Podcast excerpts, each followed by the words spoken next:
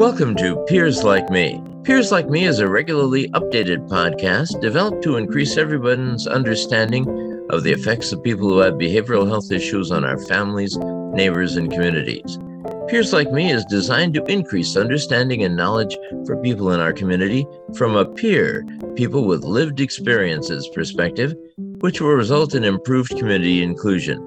Our hope is that by sharing our knowledge and experiences with the issues, our community will gain better understanding and acceptance, resulting in an improved quality of life for everyone. Today, our guests are Marlene Schillinger and Melinda DuBois. Our host is Maura Kelly. Hi, thank you, Ernie.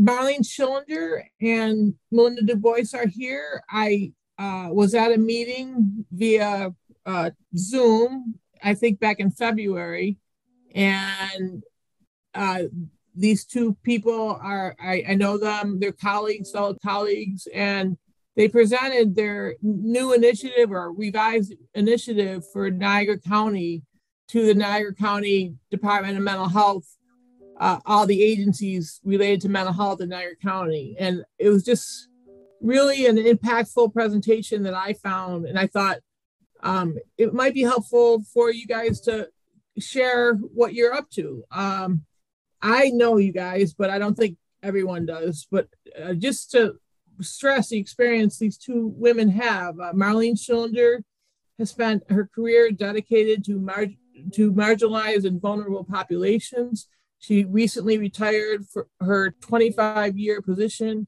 as the CEO of Jewish Family Services of Western New York. While under her leadership, the agency continues to provide exemplary services to people of all ages in the area of mental health, care coordination, refugee and asylum seekers services, and career services. Marlene is most proud of her accomplishments, particularly in the realm of mental health services, while she has seen many beneficial changes to support and delivery of services to people with mental health challenges. There's more to be done. Uh, Ms. Schillinger lives with a mental health challenge. It does not define her. So welcome, Marlene. And we also have Melinda DuBois. And Melinda is the executive director of the Mental Health Advocates of Western New York. Uh, she uh, recently took that, well, not recently, uh, became the director in September 2020, which is around COVID time. So, uh, but Marlene, uh, Melinda has over 25 years of experience managing multidisciplinary health and human service organizations. She is a current board member of Horizon Human Services, vice president of Care Management Coalition, a member of the Health Leadership Fellow Cohort 6, past president of the Crisis Services Board of Directors, and is a 200 hour registered yoga instructor trained in trauma sensitive yoga and meditation. She's also, she currently resides in East Aurora with her husband, daughter, and her black lab, Yoshi. And as a colleague of mine out in Oakland says, Joe Malone says, please take care of your pets and people in that order. So, uh, welcome. Uh, you guys are a wealth of information and we're here to talk about being aware of mental health issues. May is Mental Health Month, and your your leadership in the anti-stigma campaign initiative that you guys are taking across Western New York that is really it really is exciting to hear. So, uh, can you tell me about that? What what your experience is and why you got involved uh, with this, and and about why why is there a mental health awareness month so. about seven years ago i was with a group of people in the mental health business if you will and based on an extraordinary circumstance we decided that we needed to talk about stigma um, i was in a seminar and i asked people how many people have a mental health challenge and nobody there must have been 50 people in the room. Nobody raised their hand except me. Um, and that was the start of the anti stigma campaign. It's taken a huge, huge jump from where it was seven years ago. 7 mm-hmm. years ago, it's just a couple of people. And now we have so many agencies involved, and we're moving into Niagara County. I think that we were actually the first people, I don't want to say nationally, but seven years ago, nobody was really talking about stigma. You know, it was a whisper, you know, people were whispering about it, but nobody was really talking about it. So I'm really proud to say that we are. You know, let's mm-hmm. talk stigma because it's out there. Melinda? Yeah, thanks, Marlene, and thanks, Maura. Um, so my involvement with the Anti-Stigma Coalition is relatively new. I'm so grateful for Marlene for being a founder and starting um, the coalition. But I, my involvement is around something similar to what Marlene was talking about. I, um, I have a lived experience. I struggle with um, anxiety, and I also have a family member who has a diagnosis of bipolar disorder. And um, personally, for me, I spent many years of my life keeping those things quiet because I did not want people to know. So I feel like I live that stigma. I understand what it's like to um, not feel comfortable talking about my own issues and my family's issues. And once I started really embracing what was going on in my family and talking about it more, I realized this hum- humongous relief of this these are issues that all of us are dealing with all of the time. And so the presentations that we do with the anti-stigma coalition really talk about the prevalence of mental illness but also the need to really um, talk about the issues that people are having. And for me at um, the mental health advocates of western new york i do a lot of presentations out in the community and i i identify as a person with anxiety every time I speak because I think well i know how important it is because when i when i talk about my own mental health struggles then it allows other people to feel more comfortable talking about theirs. Mm-hmm. You know it's interesting because i ran a mental health clinic for 25 years.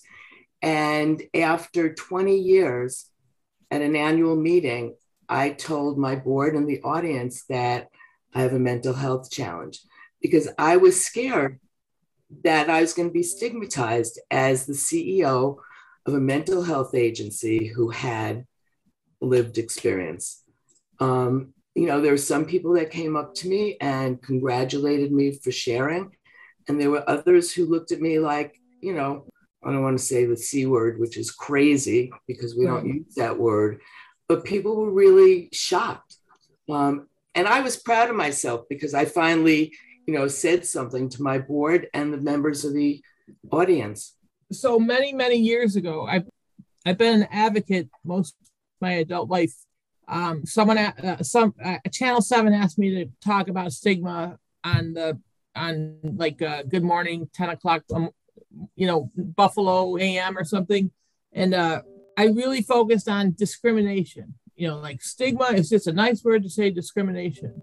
But as my journey in life has gone through gone by i realized that stigma and discrimination are two different things. Like st- discrimination seems to be like taking action based on a general issue or classification that takes away some rights or, or rights of, of, access.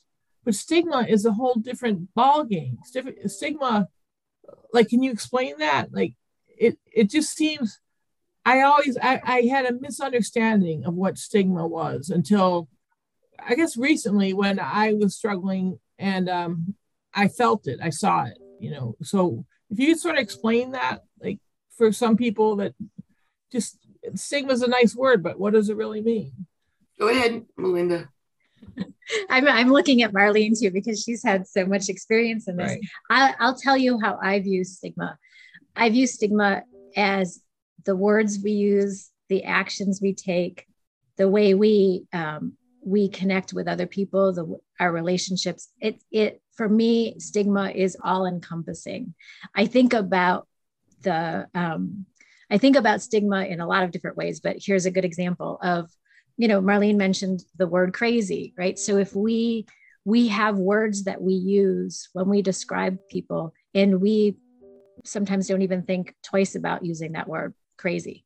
Um, and yet that's completely stigmatizing. And so it's not only the learning the fact that that that word can be stigmatizing, but also em- empowering the people around to say, oh, wait a second, that's not a, we shouldn't be using that word. That's stigmatizing. Let's think of uh, a different way to describe a person.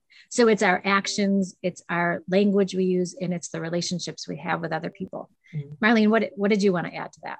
No, I, I totally agree with you. Um, you know, I think it's an interesting point, Maura, that you separate discrimination from stigma.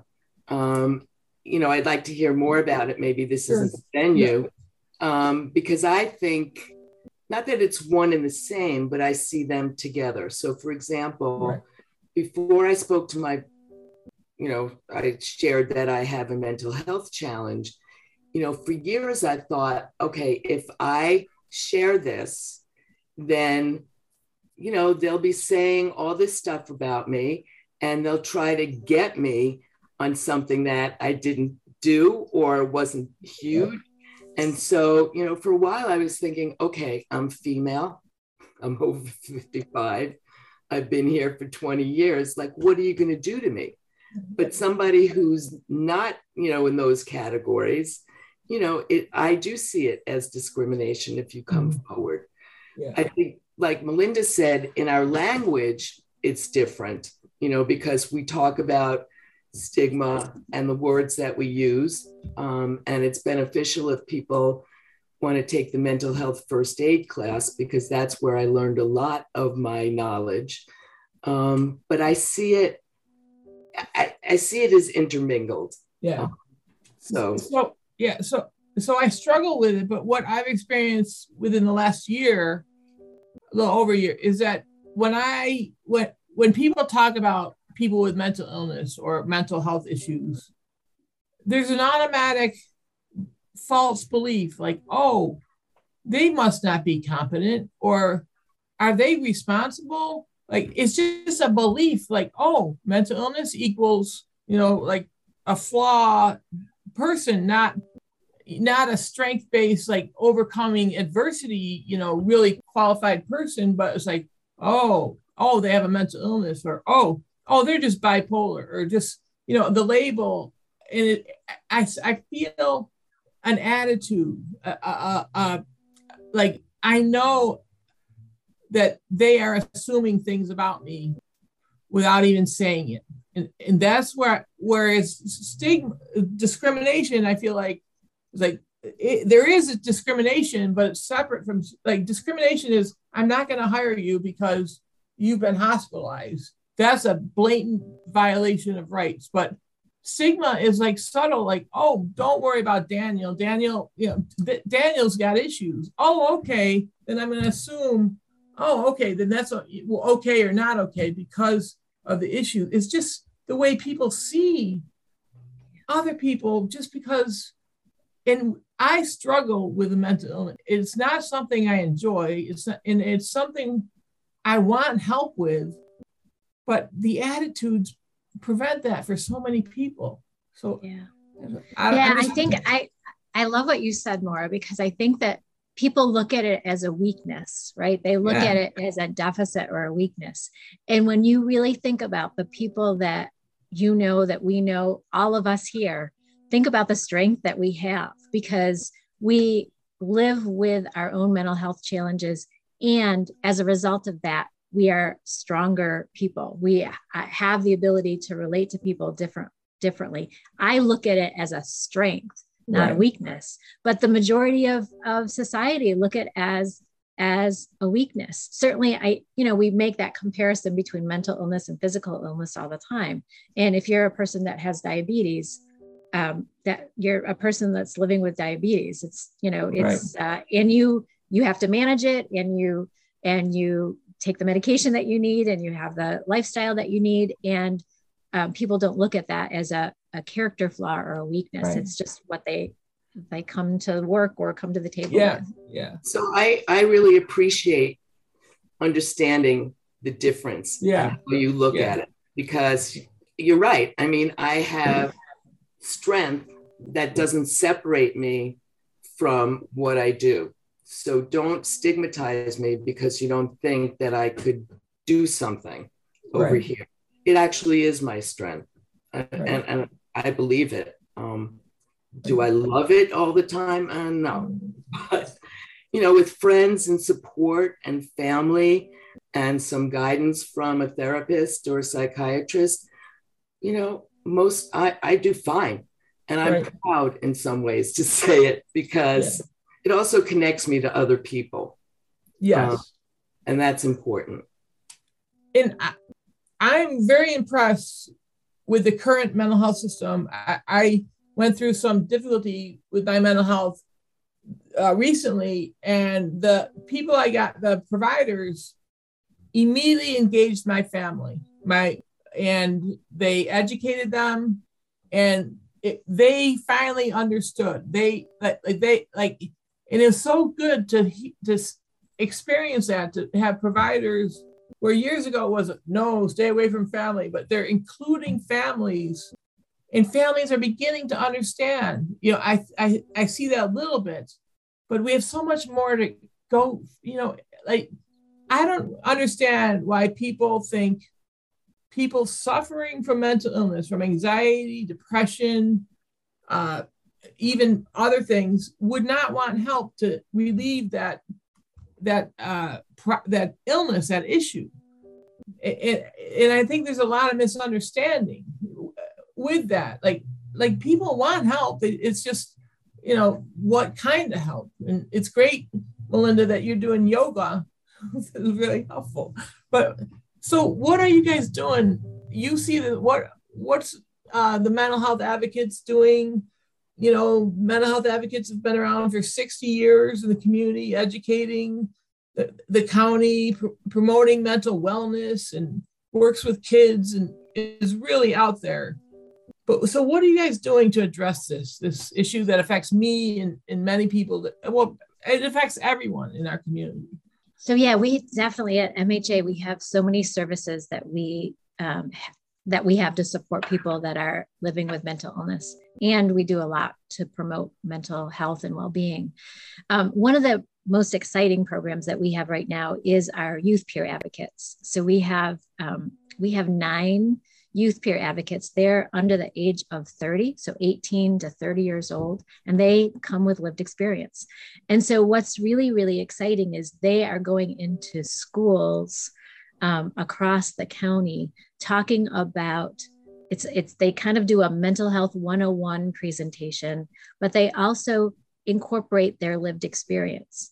So it's so wonderful to to watch this happening because these are people that look like the students that are very connected to the students and the students are looking at them and saying oh wow this person is describing their own mental health challenges. I have those same mental health challenges and they can look up to this person but it's also this right. opportunity to link them to services so we do groups right. we do one-on-one mentoring um, i'm really interested to to learn more about how the younger generation is is talking about mental health challenges and stigma because we certainly know that a lot more people are talking about their own challenges and I, have been talking with some younger people that say, okay, this is common. Like we all talk about it. We all talk, you know, my daughter talks a little bit about her kind of social anxiety. Everybody knows it's just a common language, which is really, really wonderful to hear.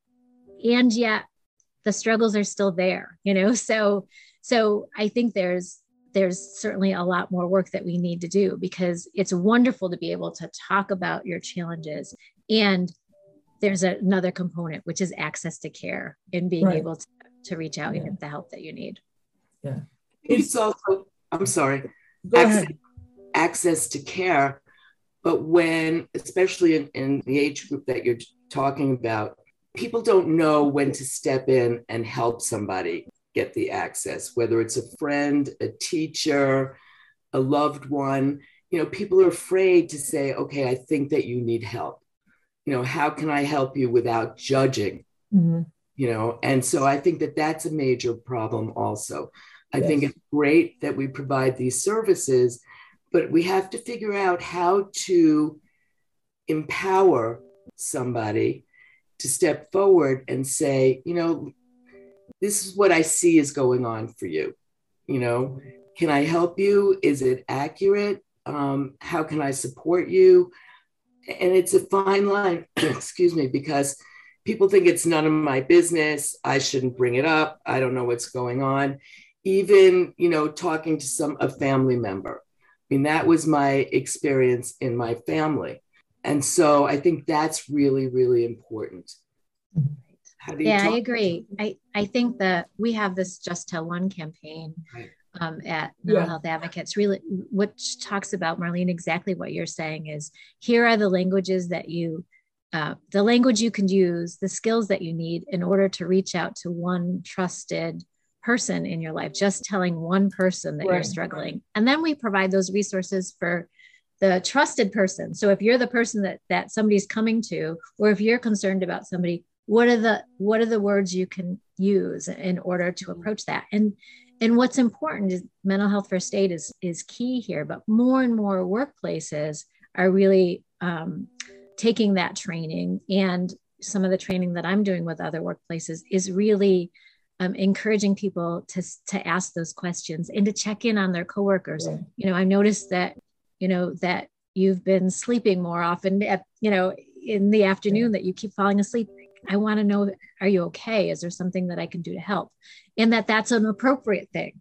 Um, for a lot of people you know marlene what you're saying they think oh it's none of my business. But what we're saying is it's all of our business to look out mm-hmm. for each other in the workplace in the schools you know in our families. Yes.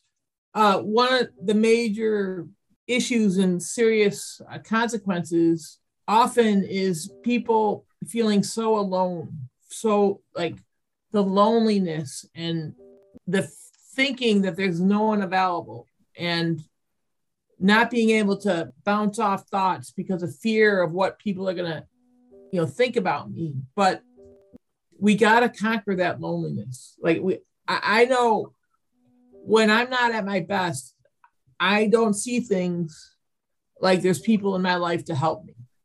And I, I think Melinda, you saying, you know, like you got to share it, take the risk to just share one to one person because it makes all the difference in the world. I, I really, I, I know you guys can relate because loneliness is is just really there, and having another person, not even realizing it, is so important. No, I agree. I agree. So, May is Mental Health Month awareness, and just so you know, October is Mental Illness Month. Uh, so, uh, but you know, the the budget was just passed by Governor Hochul, and uh, I don't think she understands mental health. So she get she she funded she agreed to fund many many good supports, but she also broadened the population that can be considered to be forced into mental health treatment. And I just don't understand that. I don't understand, like, I don't like, I just don't understand why people don't understand. We really do want help. Like, we just don't know where to get it, or we, or so our, our illness is preventing us to share with our loved one. How can we educate politicians and people that agree, yes, this homeless person, let's put them in a locked facility with other people just like them you know, so and see what happens instead of just getting them a hotel room and buying them a sandwich. You know, I, I don't. So that uh, Governor Hochul's position is saying that people might are a threat to themselves and should be included in forced treatment and a threat being homelessness or without food or shelter then the, the her answer is, well, we should force them into mental health treatment. And it's like, wait a minute. So it, it, it but she's funding all these other programs that would be great for people with an outreach and all this stuff. And, and I just don't, I don't understand force helping homeless people, or, or I don't understand why that's even in the equation. And uh, Melinda, you you were president of the board of crisis services, so you've had to deal with that. You've had to. I, I just don't understand how people don't understand. yeah, I I do. I I agree with you. It's it's and and it's I think it's complicated because I think the best intentions are there, right? So we're going to provide these services and we're going to get people the help that they need. But I sometimes I I think it's basic human rights are forgotten here. The right to be able to make your own decisions about your own care. I I I think about that with criminal justice reform as well. So, you know, the the thinking is that if somebody has a significant mental illness or has a uh, has committed a crime, that their rights are they no longer have rights. Um, we see that in criminal justice um, in jails and in prisons that every every bit of their rights are taken away. But I think they that is also this thought that in order for people to get help, if they're living on the streets, if they're struggling, that we have to force that to, to happen. And it's almost like we have to shift the whole conversation.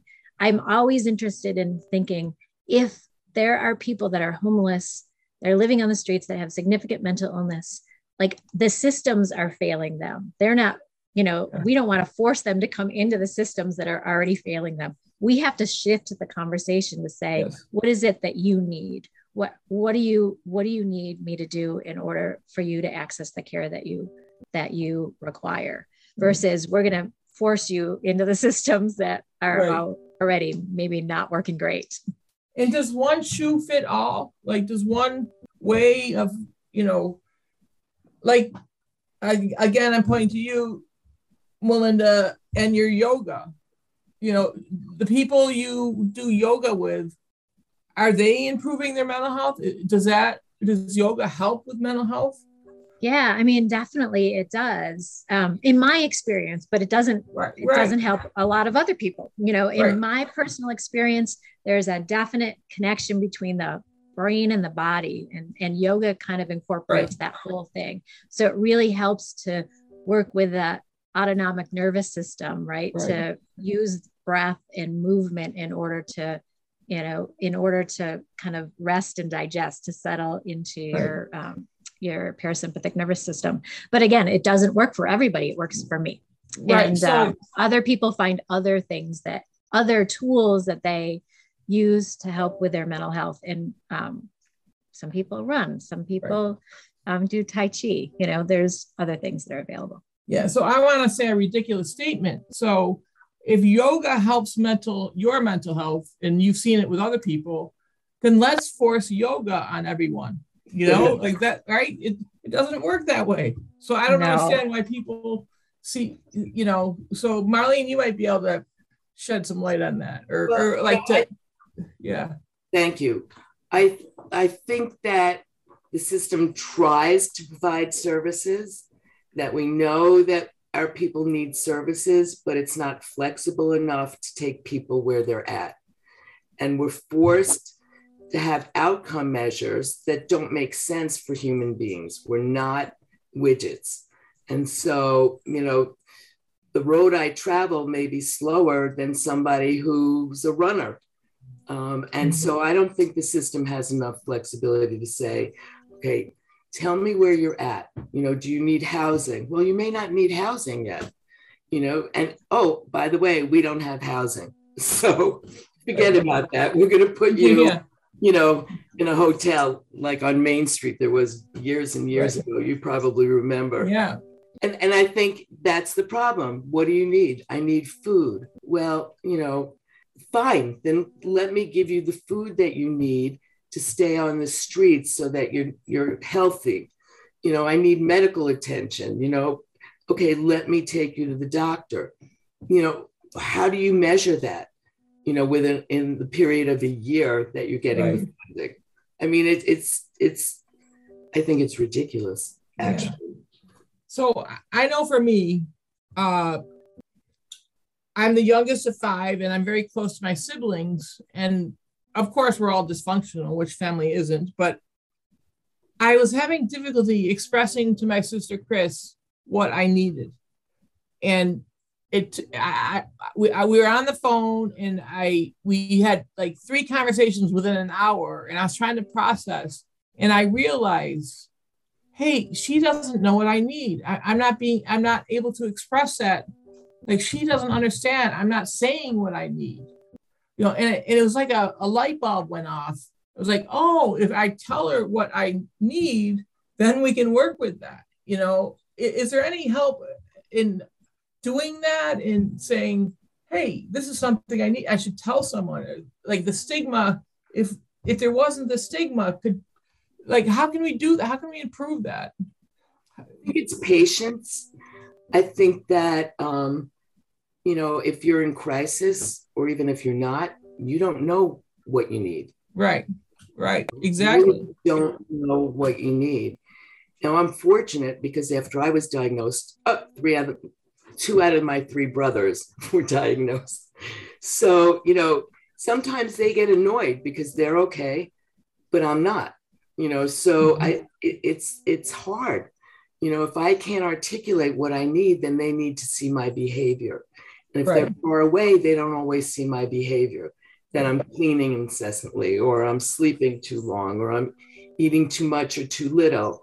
I mean, I could be doing yoga eight hours a day, and that's too mm-hmm. much. Right. So I think that that's part of the challenge is that, you know, I think it's also part of the challenge is that if I'm doing okay or if I'm not doing okay and my brothers are, they might get annoyed with me, do you know, because right. they've heard this story before. Right. I, I think it's complicated. Um, I think it's very complicated. You know, I think you have to have the patience to go through it with somebody. Again, tell me what can you articulate what right. you need or what you want right um, and not giving up and right not, and not, absolutely not like not saying oh it's just more again doing your thing you know it's exactly. I i think communication is a struggle and most of us didn't get that. And i think your initiative your anti-stigma campaign I, I think is teaching people making people curious curious on hey what are you going through? What you know understanding that. I think you're doing that all in western new york yeah. You know i also wonder i mean i'm hoping that when we get into um, classrooms early so we have a program that we really are in working with three year olds but the early better when it comes to educating people about being able to ask for what you need. And again it's a little it's a paradigm shift. Right. Also the sense of you know we just as a society we are we are definitely solution focused. All right here's what you need to solve your problem. And to be able to just stand with somebody next to somebody as they're struggling and just be there for them and not give them all the answers and tell them what they should do and what they shouldn't do but just to actually be there with them providing support is an enormous um, uh, gift that you're giving somebody. But we typically just really jump into the solutions. There's this you know i'm giving advice and so it's it is patience. It requires patience and it requires a lot of um, shifting people's perspective. But the hope that is that we're having these conversations now so that we can continue to have those discussions and and you know have this major paradigm shift. Okay. So for people listening to this podcast where what's the next step people can take?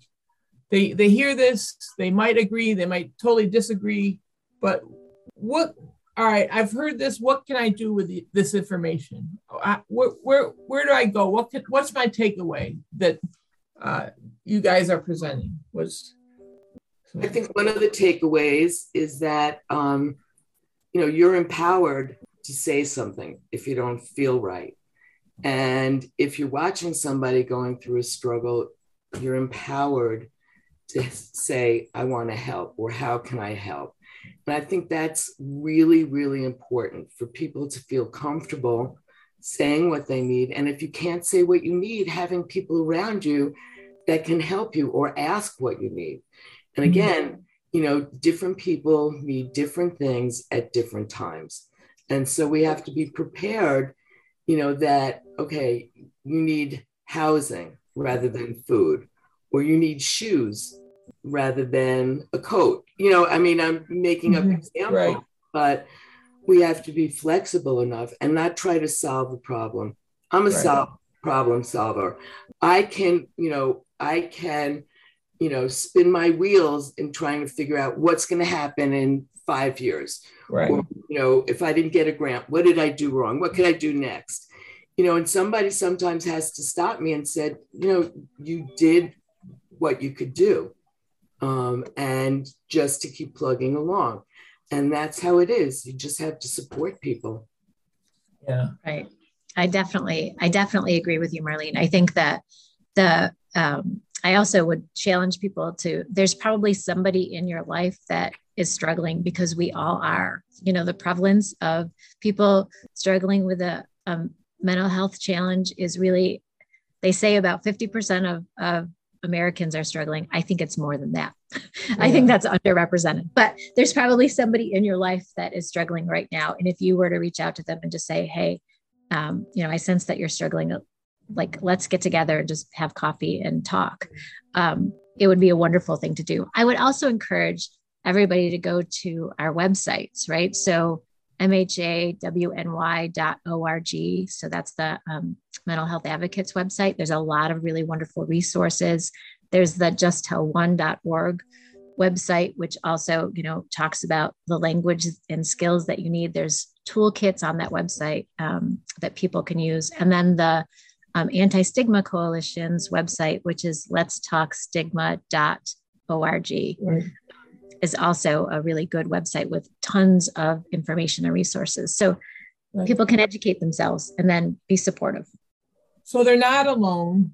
Yeah, Marlene. Yeah, they're, they're, and what I've noticed recently in the last several months is that there's mental health advocate brochures at every clinic, hospital, behavioral health, uh, on the nurses station, wherever, or the receptionist. Uh, they're they're giving uh, they're letting pamphlets on the tables now with COVID, but mental health advocates seems to be like you you can.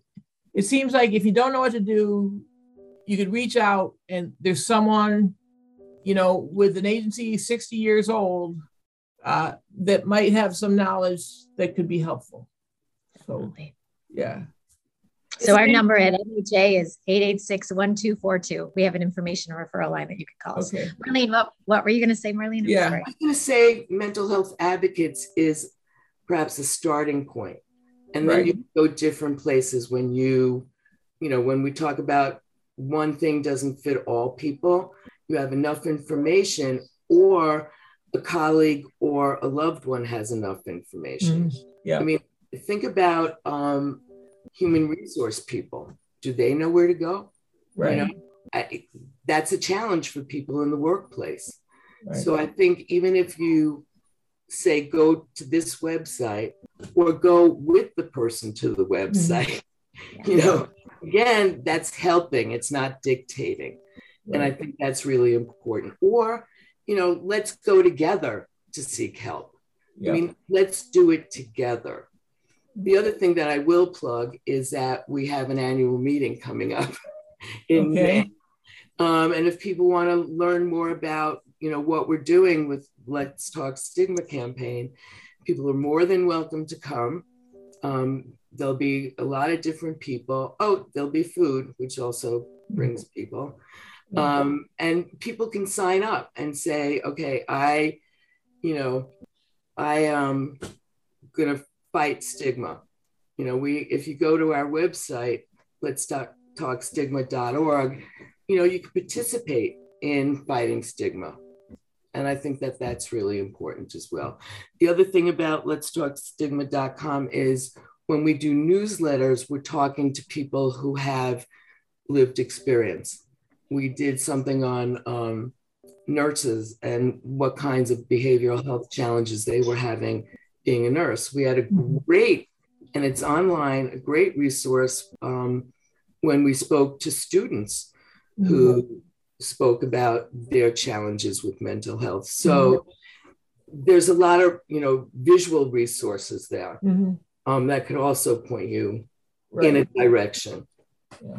And what I've seen with COVID, like we think about the nurses and the doctors, but what about the techs? You know, the the techs who are like running to get the right blood and they bring the the container of blood and it's a wrong one. You know, talk about trauma. You know, and and we don't th- we think about the nurse, but all the people behind the scenes and that read the obituaries and see, you know, patients of theirs. You know, so we all need community change and community acceptance. So thank you so much for being here and sharing your knowledge and wisdom with us. Uh, we greatly appreciate that.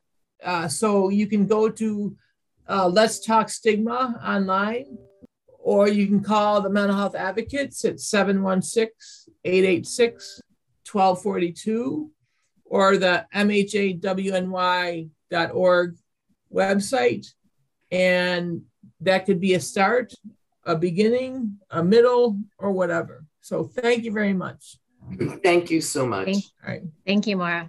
Okay. You've been listening to Peers Like Me, a podcast that explores issues related to behavioral health, sponsored by Western New York Independent Living Inc., with the assistance of the Niagara Frontier Radio Reading Service. Today, our guests have been Marlene Schillinger and Melinda DuBois. Our host has been Maura Kelly. This program features the song Thanks for Morning by Khalif Nasirs, available under a Creative Commons Attribution non-commercial license, which can be viewed at creativecommons.org slash licenses slash by dash nc slash 3.0 slash legal code.